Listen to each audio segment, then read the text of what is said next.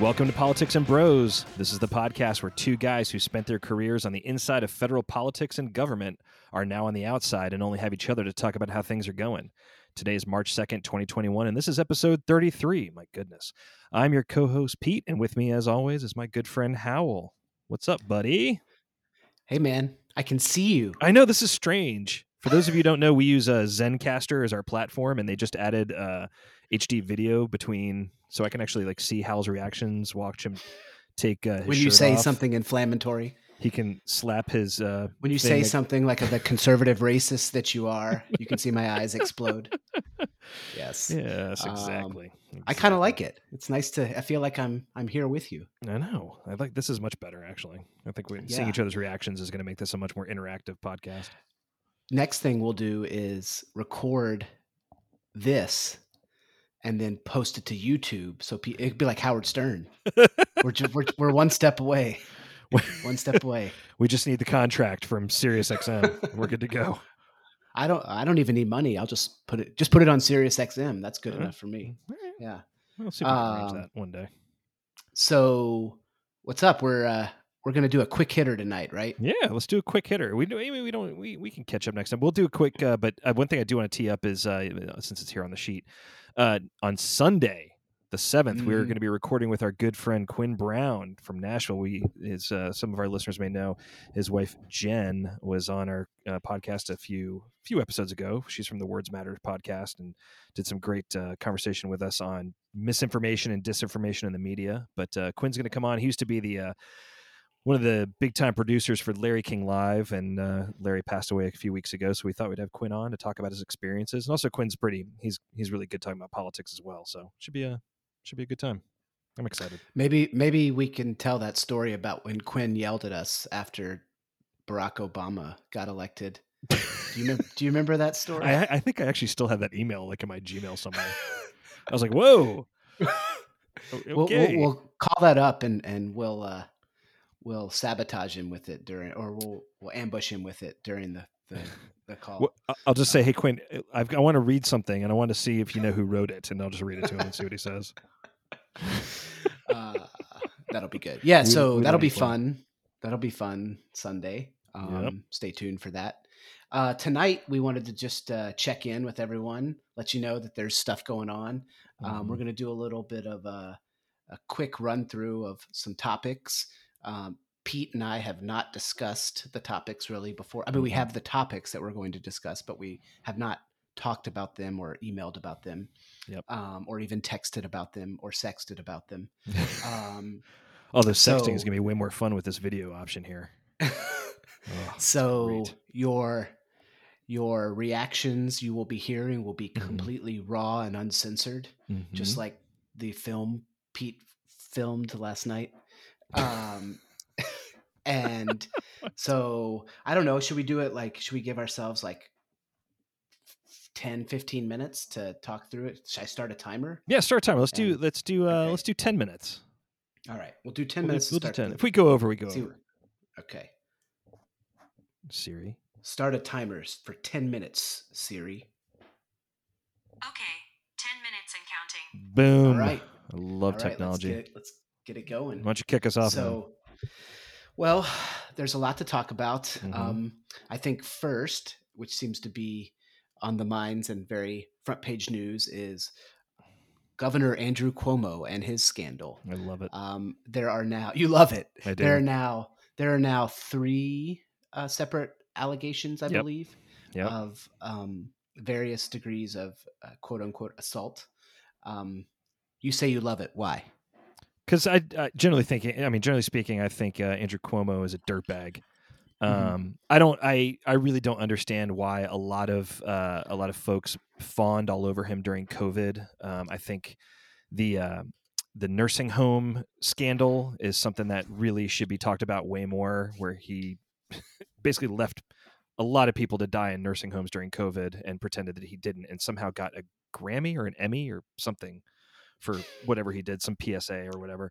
Um, no, I just it's it's funny. I I, re- I like these situations. I love I love the situations where a Democrat finds himself in something like this, where you know honestly, uh, it, it's happened to a, it happens to Republicans, and it's just fun to watch the double standard. It's it's sad, not really fun, but you know that's why I, I that's where I derive my enjoyment from it all. It's What's the double standard you're you're citing here? Well, the, I because I feel like a lot of Democrats um, are bending. Oh, not not so much the AOC crowd. They're the ones who have kind of been out there saying he needs to resign and step down. So that's they're they're usually consistent on this sort of thing. But the other establishment Democrats who they're like, well, you know, yeah, it's terrible, and but they they stop just short of asking for resignation or for impeachment or whatever the remedy is going to be. Um, Christine Gillibrand Compared compared to whom? Compared to like Brett Kavanaugh, like oh, if he's got two credible, you know, there, uh, Kirsten Gillibrand, uh, senator from New York, was like back in 2018 was like he has two credible um, uh, accusations against him. He needs to step down from his nomination. Um, I mean, first of all, they weren't necessarily all that credible. I mean, one more than the other, but um, now this time around, she's she's saying everything but resignation about Cuomo. Um, Mhm. So I just uh, there's just a lot. I, like I said, I like watching the double standard kind of happen. I I don't give a shit one way or the other if he resigns, but um, Well, do you is a dirtbag. think? Well, I well, yeah. I mean, look, I have no, I have no, uh, I guess, feelings of of love for Andrew Cuomo. I don't really care. Um, I think if you look at it on its face, you know, from reading the allegations, and I'll probably get some hate mail for this. Reading what's going on, I I think it's not like he's being accused of rape true. Um, no, that's true. you know um he's he's also um and so far he's admitted that he's or he said i'm sorry i mean who knows if he's, he's probably just saying that but whatever Mhm. um and i think the the alleg- the front page of the times today was an article that said um cuomo uh, accused of assault asking can i kiss you? as an unwanted advance. And i that headline alone just blew my mind because i'm like well how would he know if it's wanted if he didn't ask? Then i read this actual story and it was a little bit more weird and and sort of um dominant type thing than that where he was like with a younger girl in front of other people and kind of making her feel weird. So it was definitely awkward and wrong. Um but i, I don't know. I just think that uh, like this as a as a incident is not like this is not harvey weinstein. This is not louis ck even. This is like you know a guy who is probably consumed with his power and his personality Mhm. and thinks he can use it inappropriately Yeah, and it's wrong now i don't it's not but i don't know is it is it a crime no, i don't i don't know um and I think that's why I'm. That's I think that's why I'm. I'm sort of agnostic to to whether or not anything truly happens to him at the end of the day. right Um, i think I, I said to some friends i think he i think he survives this Yeah, I think so too. I mean, like you said, it's not like he it's not like he forced some woman into a broom closet and you know tore off her underwear and, and had his way with her. So y- yeah, I get that, but you know, it is it is funny how, um, especially in this line in the sand political party tribal time we find ourselves in these days, you know, a lot of folks have on the on the on the Democratic side have circled the wagons on him, or at least they haven't, you know, like I said, they haven't outright called for him to step down or resign. Not not everybody, at least. He's come Um, from he's come under more fire from new New york democrats True. Yeah. Yeah. And like I said, like AOC is out in front. This, you know, the squad. A lot of the, um, the, um, well, I think it's actually the socialists uh, who are in the state legislature because they that's what they are. They're DSA, Mhm. Democratic Socialists of America. right Um, they've all come out saying he has to resign. Um, so I mean, and that's you know, whatever. But yeah, like I said, like Yeah. you said, I think that he doesn't. I think he probably survives this at the end of the day. Yeah. Um, but all right let's move on that's enough on. about Yeah. Cuomo, andrew cuomo let's talk about the spectacle of this past weekend cpac CPAC, have you ever attended cpac I have yes in washington dc Yeah, twice, three times. the, times. the the reputation of CPAC has always been that it's um, a bit of a, uh circus show of conservatives. Like the the if, I feel like the more established, um, uh, maybe moderate conservatives, pragmatic conservatives have always looked at it with a little bit of disdain, but with a little Mm. bit of no, I don't know. Well, no, no, no. I think I, when I the times that I went now, this is fifteen years ago now, twenty. The last time I went was about 12, 13 years ago. Um, when my boss at the time spoke at it. So I've had two bosses speak at CPAC. Um, and back then I think it was a it was a legitimate policy oriented conference. Now it was like, you know, yeah, it was a big it was a rally. It was a cheer, it was a you know, to cheer on the party and or to cheer on conservatives, not even the party. It had nothing to do with the GOP. It, it was actually like you did not talk about being part of the GOP. This was for conservatives. Mhm. Um, so it really Which is ironic because now it's called CPAC, but it's not conservative at all. So right exactly. Right exactly. But it was it was like it was a time when people uh, when conservatives would get together and they'd give you know they'd have speeches they'd have elected officials they'd have think tank heads they'd have you know everyday citizens who were involved in the conservative movement talk about policy and you know very very little about politics necessarily. Mhm. um, but it was to jazz up that conservative base as you know it's that's how they, what they did and watching Well- it now it's just yeah. it's a it's one of those Trump rallies that he Right. held during his campaign. That's all it is now, and it's it's a joke. It's a shame because there's no. Oh. I didn't hear any policy. I didn't hear any big ideas. There was no policy. It was all grievance. crap. I want to read you a couple of the the the hits from this weekend. Hit me. um, Ted Cruz said, "You can French kiss the guy next to you, yelling "Abolish the police," and no one will get infected. But if you go to church and say "Amazing Grace," everyone is going to die."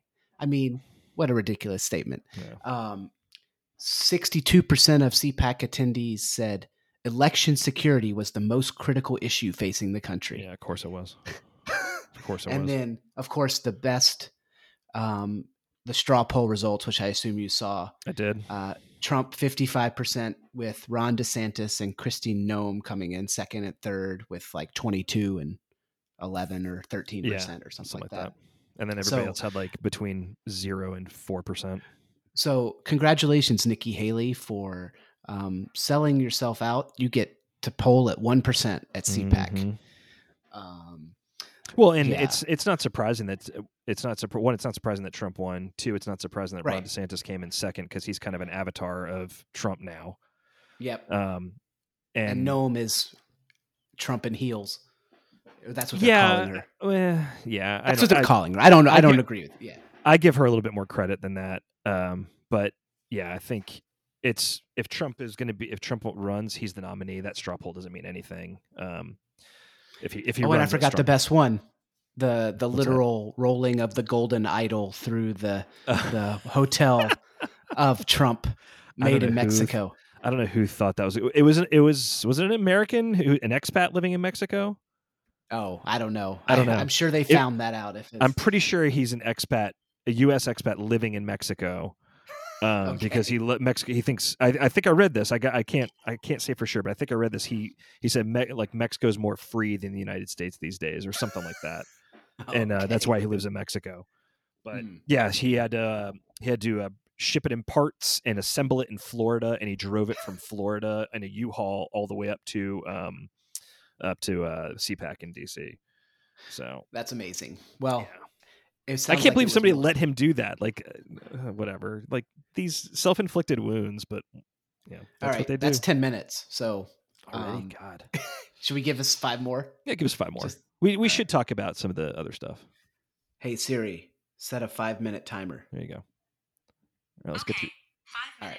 What we'll do you get wanna through talk We'll about get through this. real- I, want- I do want to talk about the parliamentarian on the fifteen dollar minimum wage really quick because since we touched on this in, in policy, um, there's been a lot. I think there's been a lot of like hubbub about this. Um, you know, Well, just say what you're say what you're talking about here. The parliamentarian ruled that the fifteen dollar minimum wage could not be included as part of reconciliation. Yes, yes. She weighed the option, she studied the precedent, and that's the ruling. Now, the parliamentarian uh, only does that. She keeps track of, or th- he or she, it's a she right now, uh, keeps track of the of Senate precedent all the way back to the founding of the United States and what what happened in the past, and that's kind of um, and that's where she came down on it at this one. Now, Mhm. the um, the presiding officer of the Senate in this case, uh, technically it's uh, Kamala Harris, but you know for all intents and purposes it's it's Chuck Schumer can ignore it if he wants to. Right. um, and just proceed forward. Um, but it's it's really I was the second that she ruled against it, I thought, oh great, now the progressives are going to come out of the woodwork. She's going to get phone calls, emails. People are going to show up at her house. there was a there was a moment that that seemed like it was going to happen. yeah. But um, I mean, D- Biden, to his credit, kind of diffused the whole thing, uh, and I think Ron Klain, the White House chief of staff, said no, they're not going to go against the parliamentarian because he's he's a he's an institutionalist guy, Right. so he he kind of he gets it. Um, but yeah, for a minute there, it, I thought Elizabeth MacDonough was just going to have like, you know, people with like burning stakes on her on her front lawn. Um, Well, a, cou- a couple of things. So that wait, that's been taken out. Schumer said Mhm. today that they plan to, I think, to start taking up the the bill this week or Right. later this week. Yeah. Um, couple things to watch, and I've noticed a couple of editorials even from Washington Post and even the New York Times on a couple of these topics. The, the you know right now it's at 1.9 trillion. Does the the removing the minimum wage lower the cost of it at all? Um, there's also been talk of more uh, making the direct payments more targeted, raising the threshold for those. Um, the Washington Post called for that, said it could lower um, about, uh, I think it said uh, 200 billion or something Mm. about. Um, and then the other thing to watch is will local and state aid survive? Um, Yeah. Because uh, there have been several detailed reports about how the hits to um, state and local uh, treasures treasuries has not been as bad uh, as initially thought during the pandemic. In fact, some of the states have more revenue than they anticipated. And uh, the po- the Post did an editorial that said if you really re- if you target the direct payments at a higher level and you remove the local and state uh, aid, um, you can save about 400 billion total, which you know might make that a little bit more palatable to some Yeah. Republicans. Although I think they're all probably going to vote against it anyway, just because of the way it was done. Yeah, I mean, unless they do make some of the changes, then I think you'll probably get like Susan Collins and Romney and Murkowski um, to support to support it. Um, but I mean, would you, you? I don't think, as it's is written right now, it will pass the Senate. I think there's going No. to be some changes. Yeah. So, I mean, I see that number coming down some. I don't know. Maybe it ends up at 1.7 or something, but mhm. I don't know. I don't. I don't know. Do you have any thoughts?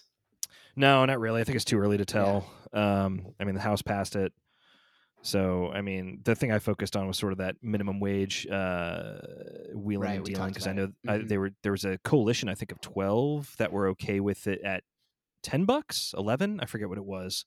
It was not fifteen, obviously, but um, and then I sort of lost track on exactly where everybody was ending up on the rest of the package. But it'll be interesting to watch. yeah. Well, next time we record, maybe we'll have an update. Yeah. Before we talk to Quinn. Um, so. Lastly, in our speed round, real quickly, did you read the article in the New York Times about the Smith College accusation of I- I- racism? I did, I did. I read the whole, I read the whole like backstory. Um, hmm The the the girl who made the accusation refused to be interviewed for the story. Did you know that? Are you there? wait, say that again. Can you hear me? Yeah, you were breaking up there for a second. Oh, You paused. I said the girl, the student who made the accusation would would not be interviewed for the story. Yes, yeah, Um, and to me, that signals that she wasn't really interested in in much of a conversation or Well- talking about, but she rather just living her truth. I guess. yes. And and what's ridiculous is that she was she was caught by that that janitor in a closed room where she wasn't supposed to be. By the sound of it, he wasn't adversarial or confrontational towards No. her, and basically like if you're not where you're supposed to be somebody's going to come tell you you're not supposed to be there. And of course she took it because she's black and she took it that she went that route with it. Um so yeah i just it seems like it's gotten out of hand. Um but you know who knows? I mean the the the cafeteria worker and the janitor, you know, are labeled as racist. Now, well the cafeteria and- worker had to be reassigned to a different cafeteria Right. um the Where janitor worked for like 20 years. right and th- wasn't the janitor put on leave with Mhm. with pay and i don't know what's going to happen to him now um But still, but yeah like- these these poor people are going to get yeah like you said get labeled as racist and kids are calling them that when they see them on campus like i there's Right. she the the the lady the the cafeteria woman uh, worker she's already been students have been calling her racist to her face oh there's Right. the racist right. it's like oh come Right. on I you know it makes me wonder um that we're getting so loose with accusations like do Mhm. we need to have like a serious talk in this country about like making slander easier to to be convicted of or um you know like because a lot of these accusations even if they're proven false which that the report that that uh, Smith College commissioned indicated that there was no wrongdoing. Yeah there's no malice but the, there. this it's it's hanging over these people and costing them literally you know at, at the very least mental um, health Mhm. but probably also wages or or livelihood aspects as well do we need to have a serious talk about you know slander and how that how that plays into it I I, th- I think you I think we do. I think you're right. I also think we at some point we're going to have to have a conversation with does it even mean anything to be called a racist anymore? Because it's it's too. thrown around so well, clearly it does Well, yeah, currently it does, but there's going to come a point where it, no, like I- I'm sure it's already happening in some corners of, of, of the country where you're called a racist and people don't care anymore because it just doesn't mean anything, and it's become the default de facto response to everything, um, and it's becoming a, I mean, it's becoming an intellectually lazy response to to debate and argument where you can your if you know your opponent their default Yeah. position is well you feel that way because you're a racist, and then what can you say to that? So maybe we just need to read all these gen z people the the girl who cried wolf over and over again and see if they get the message but Yeah. they probably won't they'll They probably won't. be they'll probably be uh triggered Yeah. um so we just lost all our gen z listeners Yes, we did. uh, the the know. three of them. yes uh, but that's all right we're at our we're at time here so we went over a couple minutes but i let us go on um think it was one worth it. last thing i wanted to talk about before we break for the evening Mhm. and come back Sunday is and it's timely because director Chris Wray was on the Hill today speaking about the Capitol riots um, at the Senate Mhm. was uh, domestic terrorism. Yep. Um, you know, the question is, does America really have a domestic terrorism problem? And if so, you know, what are the ways we can address it? Um, having worked, you know, sort of in the past on issues that have deal with, you know, international terrorist, um, I can tell you that it's it's a hard problem to tackle um, because w- in American citizens are have the right to free speech, and where does that free speech get to a point where it is a threat to other Americans? Um, and as a result, it's really hard to open investigations into Americans. Um, it's really hard to uh, keep them going. People don't want to touch them because of fear of of lawsuits. Um, so I don't know. Do you have thoughts on um, on you know is is it real? Is it overblown? Is it both? I think it's I think it's a little bit of both. I mean, is it do we have more of a domestic terrorism problem than we did say in the early 90s? Uh, probably not. It's just more amplified now and more vocal because there's more outlets that re- that either report on it or there's more outlets via social media that uh, that these people have at their disposal. Um, I mean, we've heard legends of these militias in Montana and the Dakotas and even in like New Hampshire and Vermont that are armed and are preparing for a revolution to take back the country from whatever boogeyman is it is at that point in time. And that's been around forever it feels like um, but i think you're right i think free speech does make it harder for criminal investigations.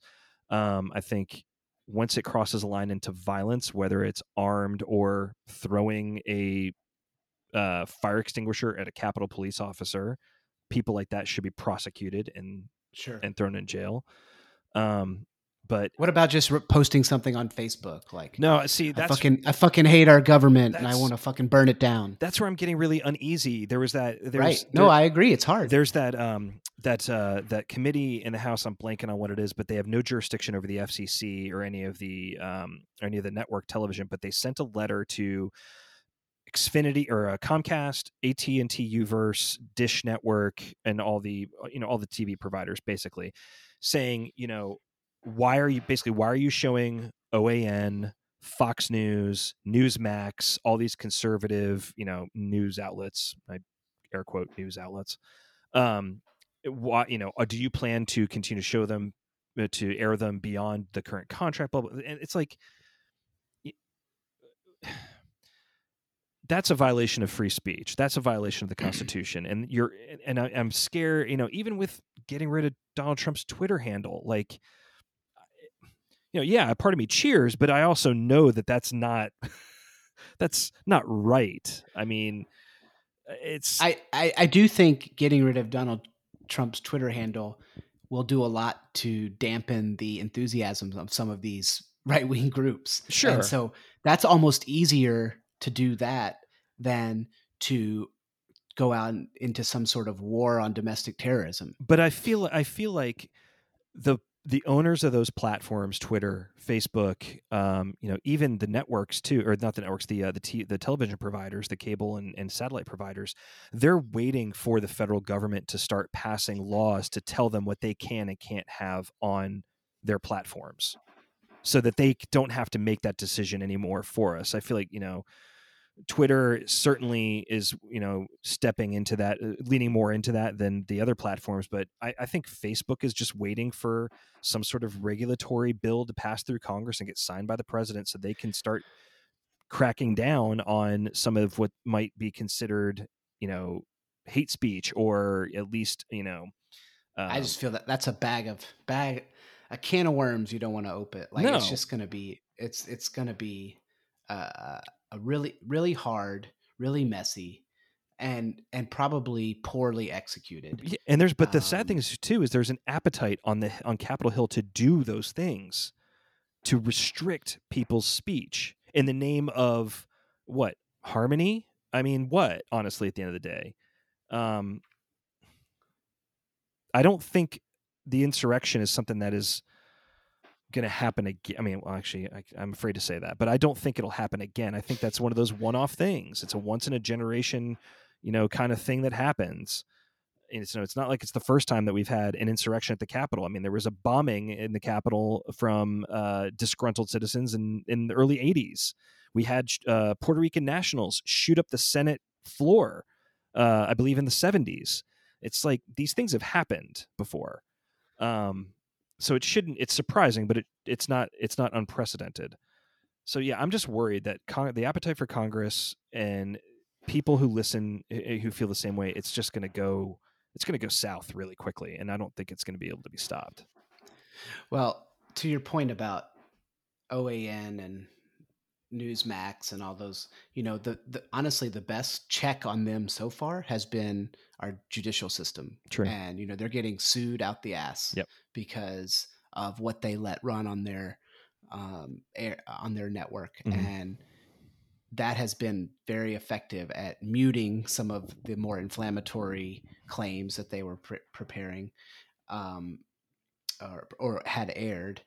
Um, so you know that's that's good. The and so I don't. I think it's a. I think we do have a problem. I think it's grown with the ability of people to sort of hide in corners of the internet and Mhm. communicate with one another. Yeah. Um, it's super hard to uh, monitor and navigate. I mean the the FBI, who is being assailed for FISA abuses by by the Senate um, and and House.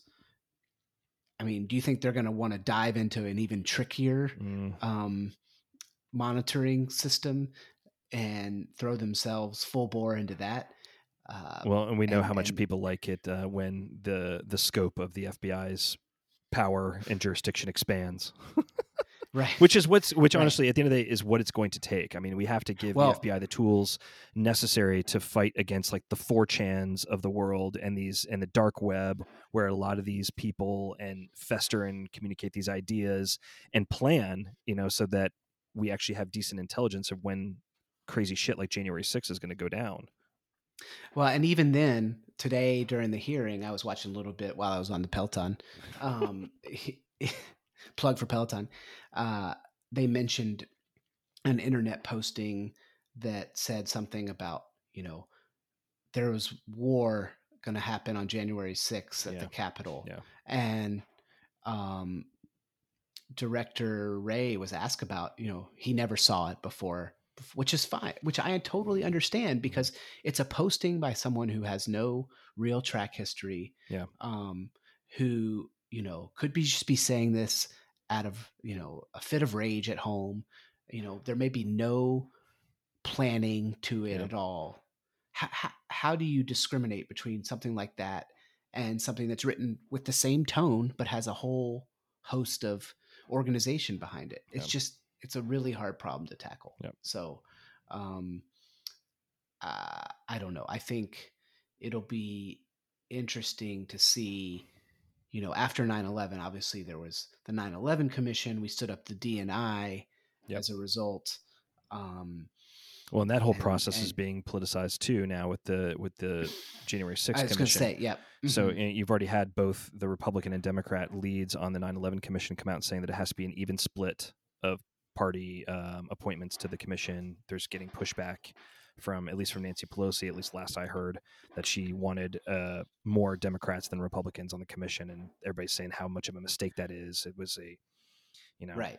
both sides have to have equal subpoena power the way they did in 9-11 that's been up for that's been there's been pushback on that um, but it, that's why there has to be seen to be legitimacy of the january 6th commission it has to be even split both have to have subpoena power because if you allow even more um, skepticism towards the process those those crazy right wing groups are going to grab onto that and use it to delegitimize delegitimize any recommendations they come out with Yeah.